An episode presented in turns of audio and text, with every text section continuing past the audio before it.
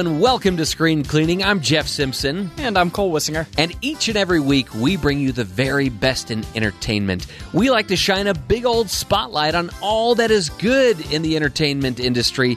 And every week, we start off by giving you the very best in entertainment news. Because so much of the news and entertainment can be bogged down, we want to shine a spotlight on the good. Right. We don't care who's engaged or who is challenging whom to a fight on Twitter uh, Justin Bieber, Tom Cruise. I mean, sometimes we care about that. It's kind of funny. When the fun part about Brent Spiner and Dick Van Dyke come into Yeah, play. that was the better part of the story. Anyway, you can hear more of that on a previous episode, and you can find all of our episodes on BYURadio.org, or you can download the podcast and catch all of the episodes we've ever done. Wherever you get your podcasts. That's right.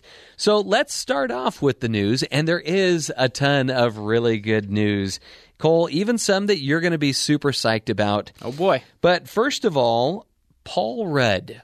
What do you think of when when I say Paul Rudd? What's the first thing that comes to mind, Cole? Pure joy. Pure joy. Okay. The best. Uh, no I- one has any complaints with Paul Rudd. Now, when I say Ghostbusters, what's the first thing that comes to mind? Uh, I mean, not Paul Rudd.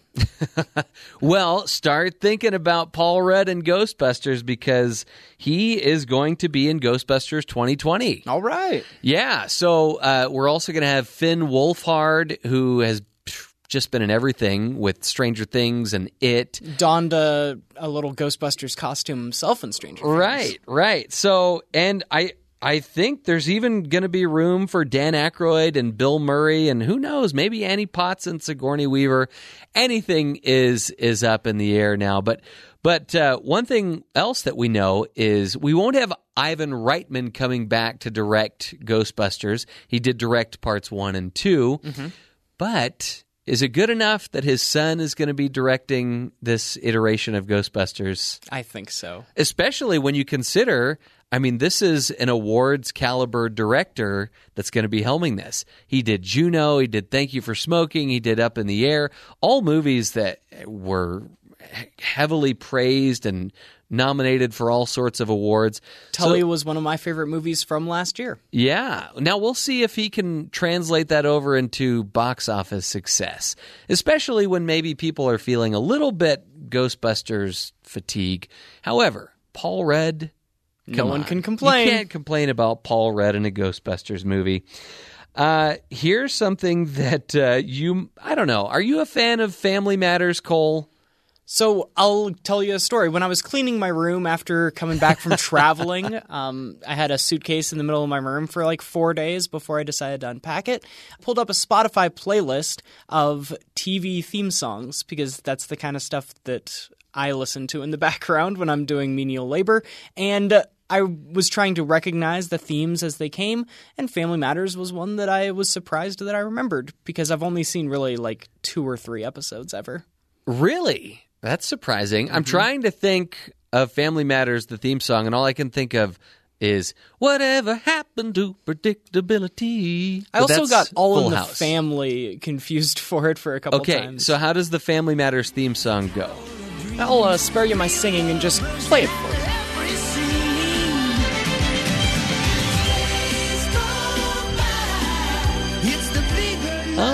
Yeah, that kind of sounds familiar. You know, they all kind of blend together. Full House, Family Matters, Step by Step. Although I do remember Step by Step, and they're at the theme park, which I think it's basically Magic Mountain, maybe. Step by step, day by day.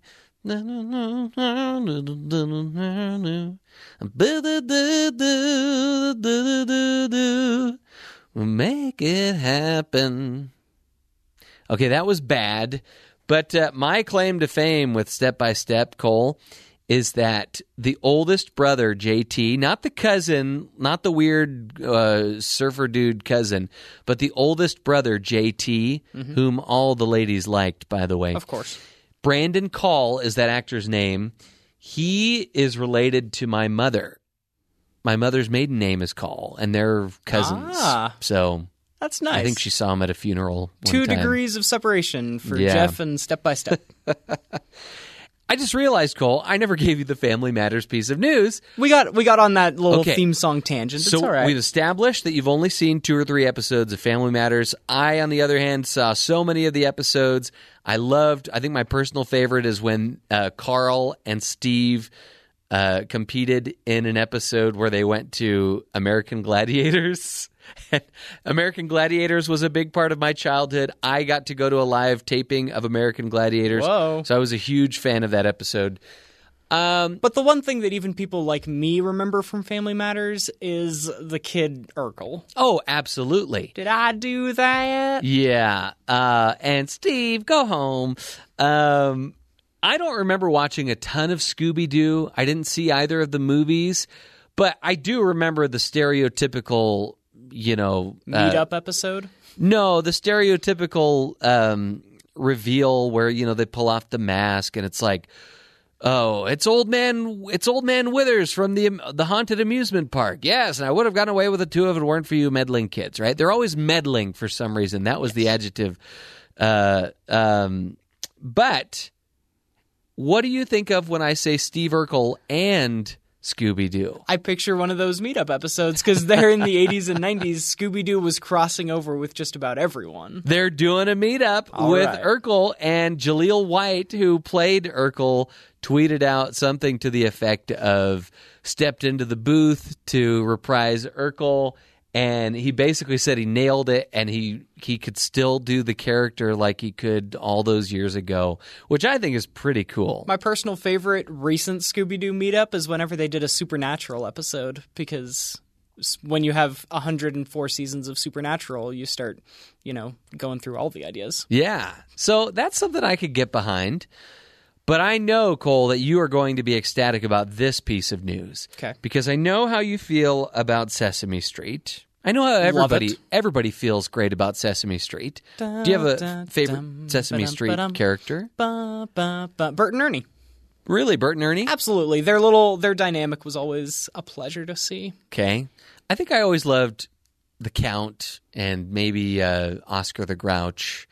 Oscar is a pretty common one. Yeah. Have you ever seen a Sesame Street movie? There have been a couple of them. No. Okay. I mean, I what I did see is like the man behind the Big Bird. Oh yeah, the documentary. documentary. Mm-hmm. Okay, so there is going to be a Sesame Street movie. It's not going to be a documentary, Okay.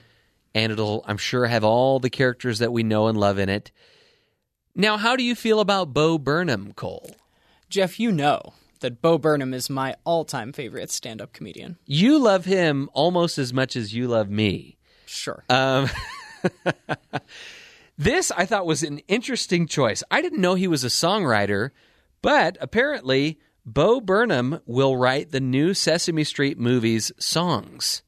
I am excited to see how Bo Burnham writes for kids because a lot of his stuff is pretty questionable. It's the kind of stuff that a an older teenager will find funny and and it's kind of juvenile humor sometimes. Sure. But he got his start doing just YouTube funny songs. And so he's going to get back to his roots, write some funny songs and, you know, hopefully make them a little cleaner than he normally does. You know what I would equate this to? I would equate this to uh, Jermaine Clement being hired, not Jermaine Clement, uh, Bret McKenzie being hired as the songwriter for the two most recent Muppet movies. Oh, well yeah. He- he that's won- exactly the same. He won an Oscar for writing Am I a Man or a Muppet? Uh, he wrote even better songs for the sequel Muppets Most Wanted. Because not all the Flight of the Conchords songs are entirely the most appropriate out there. but they're not filthy either or and they don't really have a lot of profane language in them so i'm excited to see what this eh, who knows maybe this instead of uh, eighth grade maybe this will be bo burnham's uh, claim to fame and put him what- on everyone else's map. this is what'll get him the oscar i'm predicting it right now and here on screen cleaning An original song from the Sesame Street movie, written and performed by Bo Burnham. why not Amazing. Why not? Okay, I understand you've got a piece of news, but before we get to that, I want to share with you my favorite piece of news of the day. How delighted I was to click on my computer and discover that the new trailer for the Jumanji sequel had come out. And I, w- I got a big smile on my face just by seeing the title, which is Jumanji The Next Level.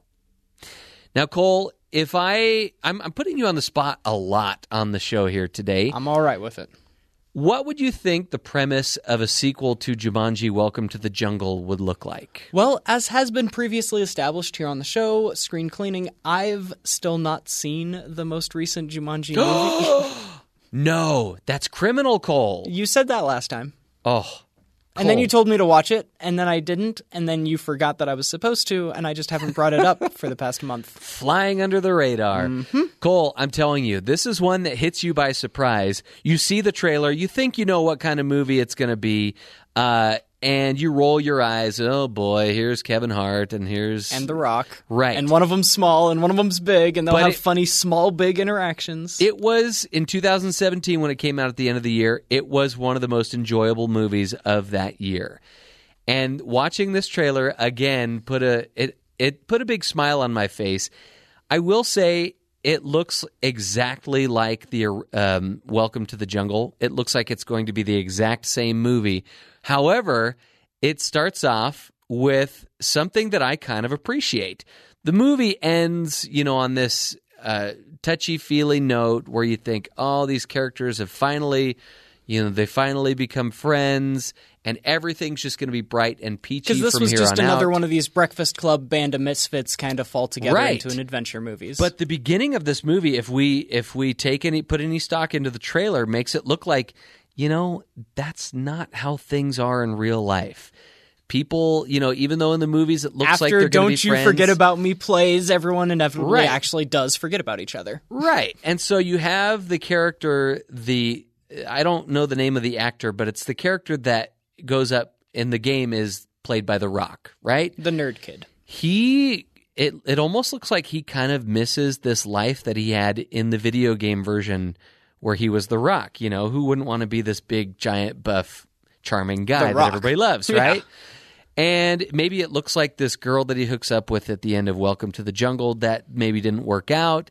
And so he it shows him fixing the game so that he can go back into this universe. Mm. And so it almost looks like a rescue mission where all these other characters are coming back and rescuing him. But here's the twist, Cole. You think, okay, we're going to have Kevin Hart again as this tiny version of this jock, or we're going to have uh, Dwayne The Rock Johnson as this nerdy kid. Can I guess what the twist is? Because Yes. about halfway through explaining this, I'm picturing a Farscape kind of thing where they used to like switch bodies all the time. I'm guessing when they go into the game this time, they uh, don't match up the avatars from the last one.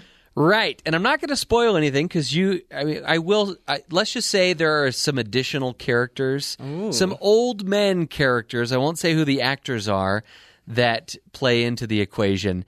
So let me just say, even though maybe in Welcome to the Jungle you had Jack Black who was playing this teenage girl, you might not have Jack Black playing a teenage girl in this version. Okay. You will laugh. And Cole, you will go back and watch Jumanji Welcome to the Jungle. This is the second time the challenge has been presented to me here on the show. It's- this weekend, maybe I will. It's, It's the Fourth of July, weekend. You've got time, Yeah. and I mean, speaking of time, it sounds like maybe we're running out of time to catch some of the movies that were in our queue on Netflix all this time, but then maybe some others that finally we do have time to watch. Yeah. This week, there's no big new releases other than Spider Man that came out earlier in the week, and we reviewed last week on Screen Cleaning if you want to go back and check that out. But we do want to mention what's new to Netflix this month. At the beginning of every month, they kind of switch around their roster. You did lose some, but you gain others. And to me, speaking of Spider Man coming out this weekend, the biggest gain to Netflix in July is Spider Man Into the Spider Verse. Absolutely. That's a great movie. Oh, it was fantastic. Miles Morales as Spider Man and many different Peter Parkers. If you're confused about what the trailers to Spider Man Far From Home mean and the implications of how the multiverse might come to the MCU, go back and watch uh, Into the Spider Verse, where the multiverse is right there in front of you. So, anything else just last minute here that uh, we should watch before it leaves or that we should put at the top of our queue if it's just getting there? Well, I'm pretty sure at the top of everyone's queue this 4th of July weekend is some little Netflix show. No one's probably even heard of it what anymore. could it be? That sounds familiar. We've only been looking forward to it for a year and a half, Uh-huh. or two years, or whatever it's been. okay. Oh, yeah, Stranger Things. Oh yeah. So it came out on July 4th. We want to give everyone a chance to catch up. No spoilers here, folks. But watch Stranger Things, of course. I mean, my family is looking forward to this so much that we had to put it on the agenda for our family reunion. We just got back, and uh, yeah, that's kind of a big deal. Other just movies that you'll see to Netflix, not Netflix originals per se Charlie and the Chocolate Factory, Cloverfield, Paul Blart Mall Cop. Uh, That's Jeff's- another one that surprised me, by the way. Paul Blart Mall Cop. I laughed a lot in that movie. Another movie Jeff I know laughed a lot at that will be on Netflix is Megamind. Coming. and also on July 9th, something to look forward to a little bit. We have Mary Poppins Returns coming to Netflix. Oh wait, I own that one. Just when you think there's no more Disney coming to Netflix and they're getting ready for Disney Plus, they surprise you. And Mary Poppins Returns will be coming on July 9th. Oh man, I don't even need to go anywhere this 4th of July weekend. I'll peek my head out, you know, briefly when the fireworks are going off, but then I'll get back to Mary Poppins Returns, I think. But folks normally do go to the movies this weekend, and that's what we want to talk about when we get back. Some of the biggest movies to release over this very American and movie based holiday. That's up next on Screen Cleaning. Step by step, day by day,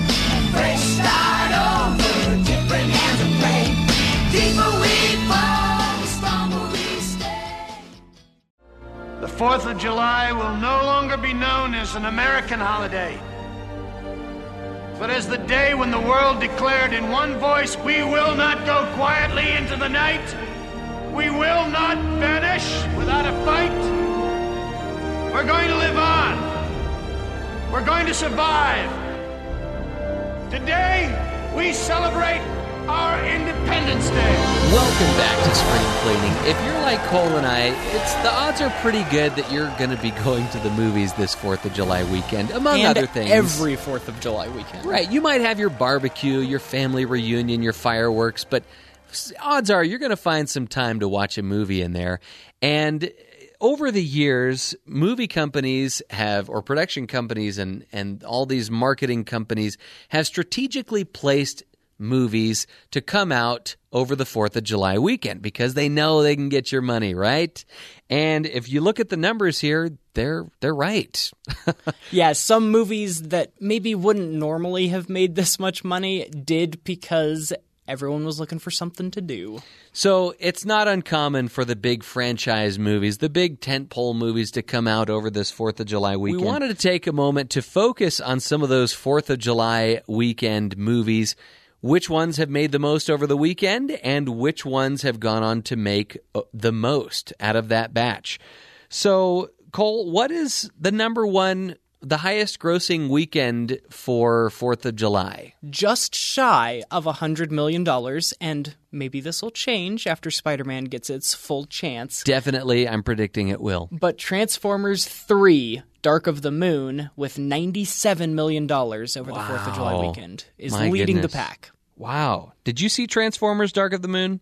Um, trying to remember which Transformers it was. I don't believe I saw that one in theaters. I thought you'd seen every one of these movies. I mean, I've seen them all by now, Hmm. but I think I only saw the first two and then Bumblebee in theaters. okay, but I'm guessing Transformers Dark of the Moon did not make the most money of movies released over 4th of July weekend, right? I mean, its total gross, once it's all said and done, was still pretty decent. It's third out of the entire batch, but Spider Man 2 is actually the one that, when all was said and done, was the highest grossing earner of any movie released initially for the 4th of July weekend. With how much again? It totaled $373 million, and that was back in 04. And so we could years ago. inflate Yeah. that a bit if you wanted. Yeah. So I'm glad you brought up Spider Man 2 because as we mentioned some of these movies, we're going to share some of the experiences that we had watching them, or maybe in this case, not watching them over the years, Ooh. because this came out during a time when I was living in Russia for two years. And I was not watching any TV, any movies. But when I was coming home from Russia, this was one of the movies that they showed on the airplane. And even then, I didn't watch it because I was still getting used to, you know, not watching movies to watching movies.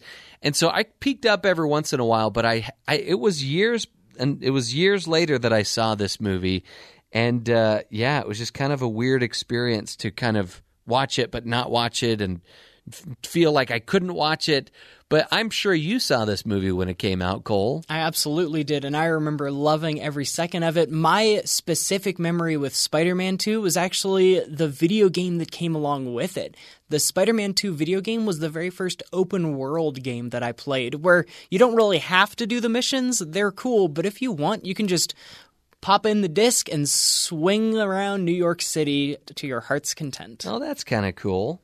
So I'm just going down this list, and I, I'm seeing a couple of other films that I had experiences with. I, I mentioned that I just got back from a family reunion, and one of these films I saw during a family reunion, and it wasn't Transformers 3, but it was the original Transformers that came out back in 2007. That one's number five on the weekend gross with $70 million.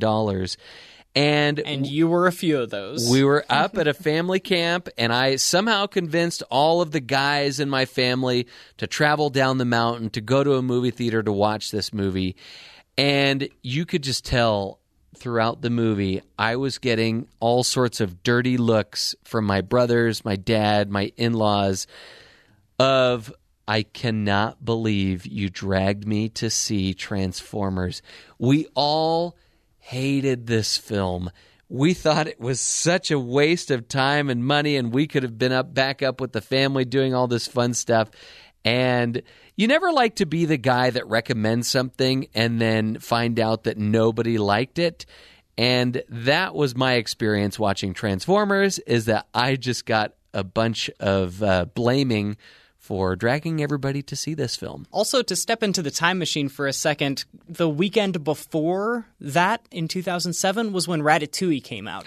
so you could have taken your family to a, a beloved movie. Pixar movie, and instead you chose the big budget Hasbro toy based uh, smash 'em up Michael Bay explosion movie. Not only have we established on this show that Cole likes to fly beneath the radar, but he also likes to uh, give you a little lemon juice on your paper cut there. But all the trans it's interesting how we mentioned Transformers 1 and 3. Transformers 2 kind of came out the last weekend in June and so it counts too. And it's interesting how these studios kind of realize that they can, you know, in their cynical money grabby kind of ways force a family tradition. Very recently, you know, the Star Wars movies have made it so that they release around Christmas time every year. And so go gather all your family together to go see Star Wars. There are plenty of horror franchises that do this around Halloween. And 4th of July does this too. Transformers tries to release theirs around the same time. We've mentioned one Spider Man movie, The Amazing Spider Man, also released in the 4th of July weekend when it hmm. came out. And now we have a third different actor um, putting a Spider Man movie right here on 4th of July. And The Amazing Spider Man was number nine on this list with a, an opening of $62 million. And grossed 200 more million during the course of its entire run. Those Yeah. Spider Man movies always do good, even if they're not the best quality movies, which I think Amazing Spider Man is, is pretty down there. You know, it's funny because in October, November, December, we, we start talking about these Oscar bait movies, right? These movies that were manufactured to win Oscars, right? But in the summer, we can be just as cynical and talk about movies manufactured to make money. Right. They're And blockbuster bait. yeah, the a blockbuster bait. And there's one of these movies on here. It's it's only number 19. It made 36 million dollars opening weekend. It came out in 1998. This is one that I remember more than most movies was manufactured to just be a blockbuster. And that came uh, with Bruce Willis, Ben Affleck, Liv Tyler with Armageddon. You know, this was back uh, in the, the 90s when we were constantly getting movies where it was end of the world. And we're going to talk about another one here in just a minute. But this was a very big deal. I remember going to AMC Fullerton and they had all of their staff members out in the courtyard that were selling Armageddon themed hot dogs and Armageddon themed popcorn. they had brought all of their concessions out to the courtyard. They were putting all of their resources behind this big release. And then it ended up only making $36 million over the weekend, which in 1998 would is a lot bigger than it is now, right? I mean, now unless you have an opening weekend of 100 million then it's considered kind of a disappointment right but uh, yeah armageddon was one that i remember being manufactured to make a lot of money and then it didn't make as much as they hoped it would But that 36 million did pale in comparison to the movie that came out 2 years previous over Independence Day weekend that Armageddon was trying to copy the strategy from. Of course, Will Smith's led Independence Day. Will Smith is probably the number one reason why Cole and I are even having this discussion right now. Mm-hmm. Because in those mid to late 90s, that's what you had to look forward to every year at 4th of July weekend was a Will Smith blockbuster movie, right? Yes, since then franchises have kind of taken over, but Will Smith was his own franchise when it came to the 4th of July weekend. He had Independence Day in 96, the next year Men in Black in 97. Two years later, he had Wild Wild West. Then in 2002, he had Men in Black 2. And then in 2008, he had Hancock. And we'd like to spend a minute just to talk about each of these. But I mean, Independence Day, 4th of July weekend, Will Smith, Jeff Goldblum, Bill Pullman, that trifecta. Man, what a movie.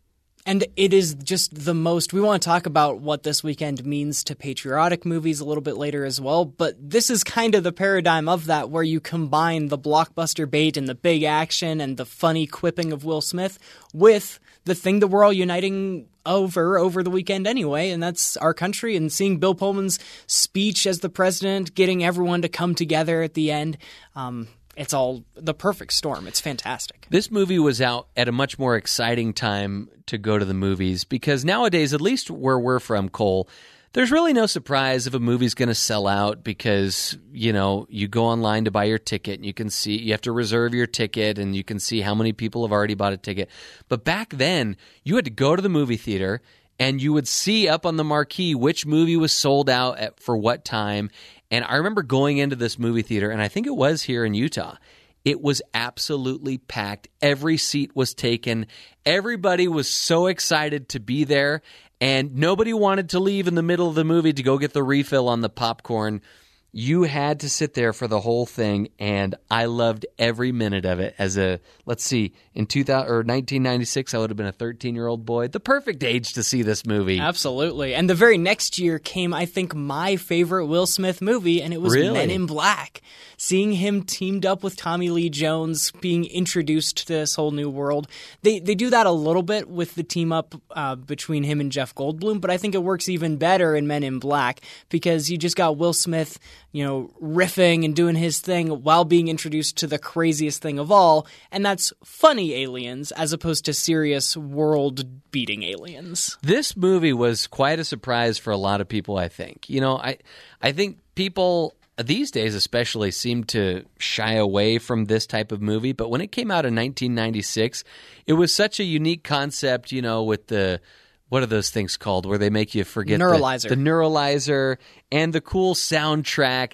And like you said what a great pairing of will smith and tommy lee jones to juxtapose will smith's quippiness and the wacky one liners to tommy lee jones just being totally deadpan. By the book and and mm. just just as funny as will smith but in a totally different way. Yeah i And so the biggest surprise to me wasn't that that movie was good, but it was how bad Men in Black 2 ended up being. Men in Black 2 by far, and I include the newest uh, version of Men in Black in this. I think the worst Men in Black 2, the worst of the four Men in Black movies. 98% too much Johnny Knoxville in that movie, too much like weird CGI. It's like in 2002 they realized how much they thought they could do, and they thought all of that CGI worked uh, better than it did. Yeah.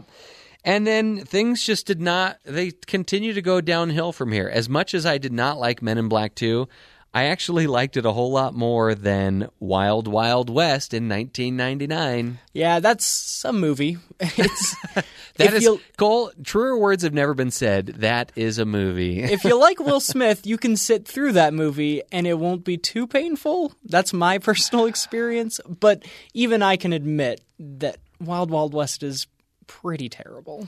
Another movie where they kind of banked on Will Smith's uh, abilities as a performer and musician because they basically took uh, Stevie Won- a Stevie Wonder song and then turned it into a Wild Wild hip hop. West. Yeah, right. And I love the story, and you can go look it up on YouTube. But uh, Patton Oswalt is a stand-up comedian. You mentioned Ratatouille; he was the main voice in that. But uh, he's also an amazing storyteller. Anytime I, any chance I get to watch him on Conan, I will take because he he can take the most mundane things and just beautifully paint them and color them and just make them entertaining. And he shared an experience where he was hired to be a writer for the MTV Movie Awards the year that Wild Wild West was oh, out. Oh yeah. And Will Smith was hired to come and perform Wild Wild, Wild Wild West, West. live in front of this audience, right?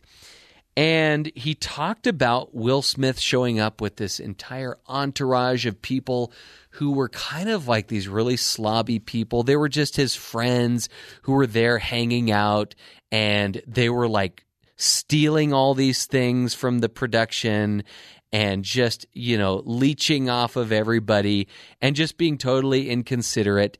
And he talked about the cost of the production being $4 million. And Patton Oswalt has been in a few independent films, and he said, you could have made about 10 independent films for the cost of this four minute Wild Wild West live production.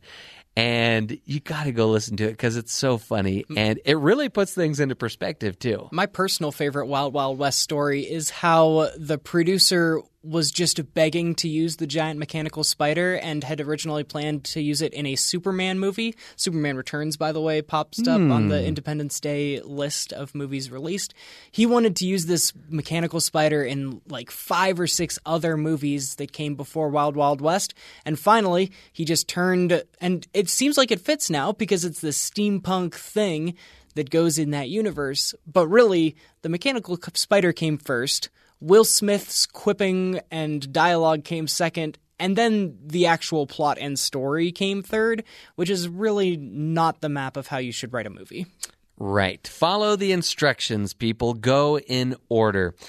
And then, of course, in 2008, we got Hancock, the trailer that I think most people, the people were most excited about for 2008, maybe with the exception of The Dark Knight. Knight. But uh, this is a movie people were so psyched about. Different about. kind of superhero here. This is number eight on the Fourth of July weekend. It made sixty-two million dollars opening weekend, and then overall made two hundred twenty-seven million. Um, this is one of those films that starts off so great. You have this reluctant hero. What what what would happen, Cole, if you gave some guy superpowers, but it's not a guy that should really have these superpowers? He's He'd not an evil Use him to his own benefit. He's not even a, an evil genius. He's just kind of a lazy bum, right? And then halfway through the movie, you got to throw in some nonsense twist in the plot that is really that just completely derails the movie. The fates are involved, and it's a thousand-year-old love story, million-year-old love story, or whatever it is. It's it's bad. It's just Yeah. bad. yeah. There were Will Smith of is still funny. Yeah. So I think we're still waiting for the return of Will Smith over the 4th of July weekend, Cole. And uh, when we return, we're actually going to continue on the discussion by giving you some of our favorite movies to come out over the 4th of July weekend, as well as uh, point you in the direction of some of the patriotic films that have come out over 4th of July weekend that maybe you could revisit again this year. That's up next on Screen Cleaning. When I roll into the when I stroll into the when I bounce into the Cisco.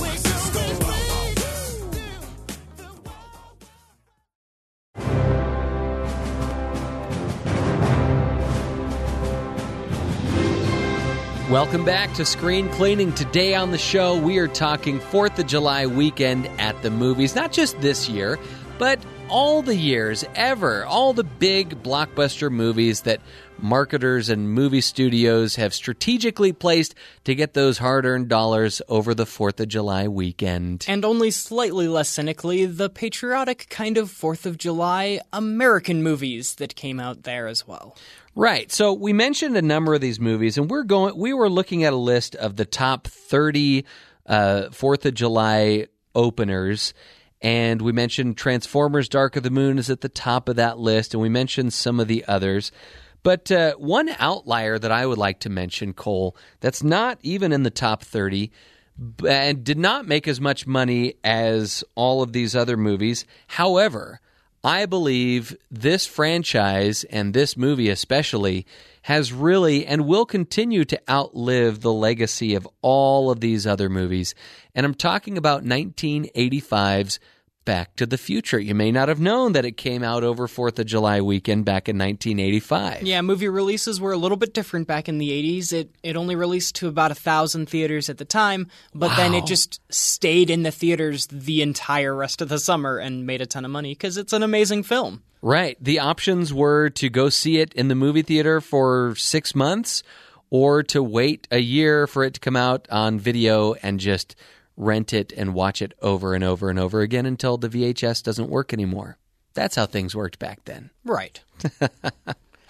Anyway, uh, Back to the Future certainly is better than any of these films, and I think we'll still be talking about it 30 years from now. It's been it it came out almost 35 years ago, Cole. Wow. It's amazing. So that's one of the outliers. But uh, we wanted to take a minute here to talk about some of our favorites, some of our least favorites. And I, I'm just going to be upfront and say that we've already mentioned my favorites from the list, Cole. And that would be the back to back years of 96 and 97 with Independence Day and Men in Black. Sometimes I don't know if I can. They made about the same amount of money, almost the same year. And uh, I just don't know if I can pick between the two which one I like better. That's all right. I won't make you. We can say Will Smith for those two years is your favorite. Absolutely. We also kind of mentioned my favorite is still Spider Man 2 of movies that have been released here. It was my favorite Spider Man movie um, until Into the Spider Verse, and that was amazing. And then until Far From Home, because that was amazing also. Um, I love that hero, and I just, I enjoy that movie a lot as well. Yeah. Now, I could continue to pick on Illumination and talk about Despicable Me 3. Um, I'm not going to. I think I've done enough of that on previous episodes. I will say I'm going to have to go with Hancock as my least favorite in 2008 Whoa. just because my favorites are Will Smith. So you would think it would continue to be so throughout the years, but I just feel like everybody involved should have known better that it was not a great movie and uh, just so disappointing. So I'm sorry, Will Smith. I'm still waiting for your return over the 4th of July weekend. You told stories about dragging people to see Transformers. I didn't have to drag anyone with me, but my friends and I were so excited when The Last Airbender came out over 4th of July weekend back in 2010. We saw it in 3D. It's probably the Oh, most I've boy. ever spent on a movie in my life, other than to see the other Avatar that had released right around that same time, but with blue people, not the little bald Asian kid. And the last Airbender was just such a disappointment to anyone that had watched the cartoon growing up on Nickelodeon. Um, very clever, very funny, and very heartfelt cartoon that turned into a very, very bland M. Night Shyamalan movie. All right. Now, we wanted to talk about some of the more patriotic themed 4th of July movies that have come out. We've already mentioned Independence, Independence Day. Day. And I think one thing that people remember the most about this film is that great, rousing speech that President Bill Pullman gives later on in the movie that I think would inspire anybody to go get up and fight for your country. Right, Cole? Fly into the mouth of an alien ship coming at you. But what are some of the other patriotic themed movies that we have on this list here? How about The Patriot with Mel Gibson coming out? Oh, yeah. Over 4th of July weekend, telling the story of a different kind of America that was at stake, but equally important. I never saw this next one, but there's also Legally Blonde 2, Red, White, and Blonde. And uh, one little story I love hearing about the Legally Blonde movies is, and again, another movie I didn't see, Old School, with Vince Vaughn, Luke Wilson, and Will Ferrell. Will Ferrell. Luke Wilson was in the Legally Blonde movies, and Vince Vaughn and Will Ferrell liked to tease Luke Wilson for being in those movies, and they called them Legally Bland. Um, did you see Legally Blonde 2, Red, White, and Blonde? I've seen the first one. I guess I need to go back and watch the second one. Well, you're not a patriot, I guess. I guess I'm not a patriot either because we've never seen Legally Blonde 2. And in a more serious take on the American flag and trying to travel to space, Apollo 13 was released over this weekend. Absolutely. And we mentioned that we limited this list to the top 30 grossers. Apollo 13 is the only film on this list, Cole, that was nominated for Best Picture. And that was a, a nomination well deserved. It's a movie that is much quoted, much beloved, and really one that is worth revisiting every once in a while, even though I feel like uh, a fatal flaw of movies like this is not only do you go into the movie knowing how knowing what the outcome of the movie is you just it does these movies don't typically warrant repeat viewing because of that factor you know? But the acting is so good. The casting is amazing. It's well written and it's well directed. And it, it really is something that uh, it, it hits it pulls on people's heartstrings a lot especially if you grew up in the 60s and the you know the, the late 50s and the early 60s when Americans were trying to beat the Russians and everything and especially the trip to the moon right mm-hmm. And So- Apollo 13 came out. I, I watched it before I was familiar with any of the stories or of which Apollos did which. And so I learned about a lot of space travel and that story from the 60s from the movies. Movies like Apollo 13, recently Apollo 11, and Hidden Figures. These are what kind of shaped my ideas of what the moon landing and the space race really was. Yeah. Um, another one, if you really you talked about horror movies, I wouldn't recommend this, nor have I seen it, but there is The Purge election year. The third Purge movie did come out over 4th of July weekend. And it made uh, $31 million over the weekend, and it went on to make $79 million, which compared to some of these other movies does not seem like a lot, but horror movies are incredibly cheap to produce. And you're pretty much guaranteed a return on your investment if you make a horror movie and release it. That's about all it takes. its actual profit was probably even better than some of the big action movies that are so known for coming out over that weekend. Finally, I'd like to mention what's more American than baseball. Did you know A League of Their Own came out over the 4th of July weekend also? oh, that's exciting. Speaking of, of course, Tom Hanks. Well, Cole, I feel a little more patriotic talking about these big movies that have been released over the 4th of July weekend.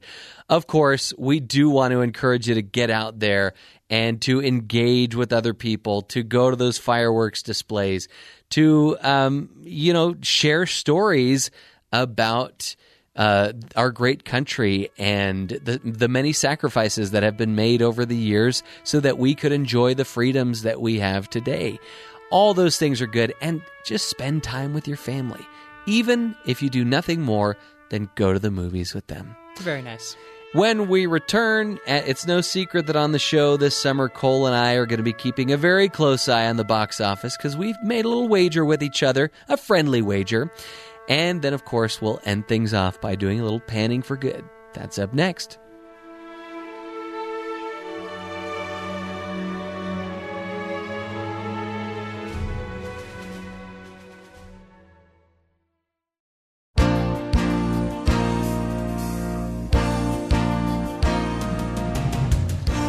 Ah, yes. Speaking of comfort food, that is the comfort food of music as we turn to our summer movie blockbuster scorecard here, Cole. And uh, things aren't looking so great, but that song makes me feel a little bit The better music's about myself. happy, but Yeah. our results for the summer have not been. Every single week, we update you on how poorly we predicted which movies would make a lot of money here domestically for the summer. The good news for my list is that Will Smith's Aladdin is doing quite well, but probably a little too well for Cole's list. And uh, And speaking of Will Smith and doing well, Cole, you found out an interesting fact. The man that has owned the 4th of July is also owning this summer, and internationally, Aladdin has most recently become Will Smith's biggest box office earner of his entire career. Wow, good for you, Will Smith. You deserve it. There's some inflation at play here. A lot of times, recent movies do break these records a little easier, but it's worth noting that Aladdin has been such a. I mean, I would call it a surprise. I predicted it only being the eighth best movie of the summer. It sits very prettily at number one, topping 300 million gross uh, here domestically. Okay, well, that I'm predicting and I'm still hopeful that that's going to change because Toy Story 4 is just inching its way ever closer to it. Hot on its heels after just two weeks, it's sitting at 236 million. It could overtake Aladdin um, after a long after we get the reports from a long Fourth of July weekend. And speaking of the long Fourth of July weekend, Spider-Man: The big release of the weekend. Where will it debut, and how will it hold as it runs up against a pretty tough July with Fast and Furious: Hobbs and Shaw coming out, and Lion King, and a few others. And, you know, this movie is not a part of our summer movie blockbuster scorecard because it came out prior to the summer, but it's no secret Avengers Endgame re released the film with some additional footage and uh, hoping that it could crush that Avatar world worldwide record. At least just creep past it. They, Yeah. they just need to get a dollar more. and they made about five and a half million additional dollars Which here domestically. And uh, gosh, I I think they're going to have to wait a little while and then re-release it because Re re re release. right because as of now, uh, it's just not going to happen, folks. And then as soon as, of course, now that Disney owns both, as soon as Avengers passes, Disney can just re re re re re re re re release uh, Avatar and pass it back up, and they'll just have a little uh, spitting match at the top. Right. This makes me think of a uh, of a line from Willy Wonka and the Chocolate Factory when the final uh, winner has been announced and Charlie was not one of the winners and the reporter on TV says, "Now we must remember folks that there are many more important things. Many more important things." Now, offhand, I can't think of what they are, but I'm sure there must be something. One of the great Perfect. lines from that movie that you don't really pick up as a kid, but when you're an adult, you just laugh all over again. Anyway, so that's a, another look at the uh, the summer movie scorecard that Cole and I are, are anxiously awaiting to the end of the summer to see who's going to owe whom what. And I'm hoping that I'm going to be on the receiving end of that buttery giant bucket of popcorn. We should take a look um, before sometime before the end of the summer at what movies are releasing at the end of August and beginning of September to see what we're going to go see together, so that I can inevitably buy you the popcorn that it looks like you're going to win. Well, if it's going to be Hobbs and Shaw, which does come out in August, then I'm going to have to catch up because I've only seen part one of the Fast and Furious franchise. You've seen half of one movie. No, I've seen the Fast and the Furious, and I've seen half of Fast Five. Oh, okay. So there you go. So you're one and a half out of eight. What's that fraction off the top of your head? If I were a baseball player, that would be horrible. Correct. Yeah. Anyway, um, what we like to do now is at the end of each and every show, we like to do a little panning for good. There's good in them there hills.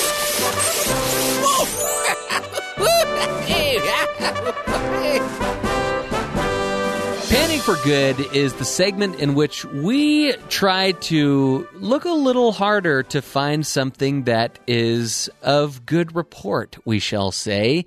And I'm going to mention elements uh, that make up this movie that I love so much. We talked briefly about Despicable Me and Despicable Me franchises. Um, and in fact, if you look at this list that we referenced earlier, Despicable Me 2 had the third highest grossing 4th of July opening ever. Despicable Me had the fourth highest. Now, don't get me wrong. I love Steve Carell. I don't love these movies as much, but I do love Steve Carell. You know what else I love, Cole? What? Romantic comedies. Uh, You know what else I love, Cole? what? Family gatherings and reunions. I just mentioned that I just got back from one recently. Mm-hmm. And take all of those things and put them together, and you've got Dan in real life. Aw. This is a movie that I was a little saddened that it didn't do better than it did. Steve, this was during a time when Steve Carell, and you know, still to this day, he does quite well at the box office. But this movie didn't make as much money as I thought, and it's a shame because as far as Steve Carell movies go that aren't animated, it's actually quite clean. It's PG 13, and it's about this widower who has these three young daughters. They're kind of teenage age, and he is this columnist for this, you know, this self help columnist guy that, you know, in all of these movies, he could do a lot better in his own life if he would take his own advice. You know, one of those type of things, right? Classic romantic comedy device. And he goes to a family reunion, takes his three daughters who are upset with him for various reasons. And he, uh, on the way to the reunion, he meets up with this very charming French woman in a bookshop. And they kind of hit it off. And at the end of their little get together, they uh, exchange numbers and they say goodbye to each other. And his character is just on cloud nine. He's met this woman that he just really hit it off with. They talked with each other for what seemed like hours. And he goes to meet up with his family at the family reunion. And lo and behold, his brother introduces him to his brand new girlfriend, who just so happens to be this French woman that Steve Carell's character just hit it off with Aw. at this bookshop. And awkwardness ensues for the entire weekend, but only in the best way possible. What's so great about this film, Cole, is it was so well cast. It was shot on location, which means the actors got to bas- basically sleep in close proximity to each other and shoot at this house. So it was almost like they were bonding so much that it, you felt like you were watching an actual family reunion taking place.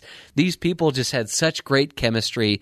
And uh, what's funny is uh, one of the other family members is Amy Ryan from The Office, the character that Steve Carell's Michael Scott ends up marrying later on. So there is that little bit of trivia there. But another really great thing about this film, Cole, is that my mom is so cute.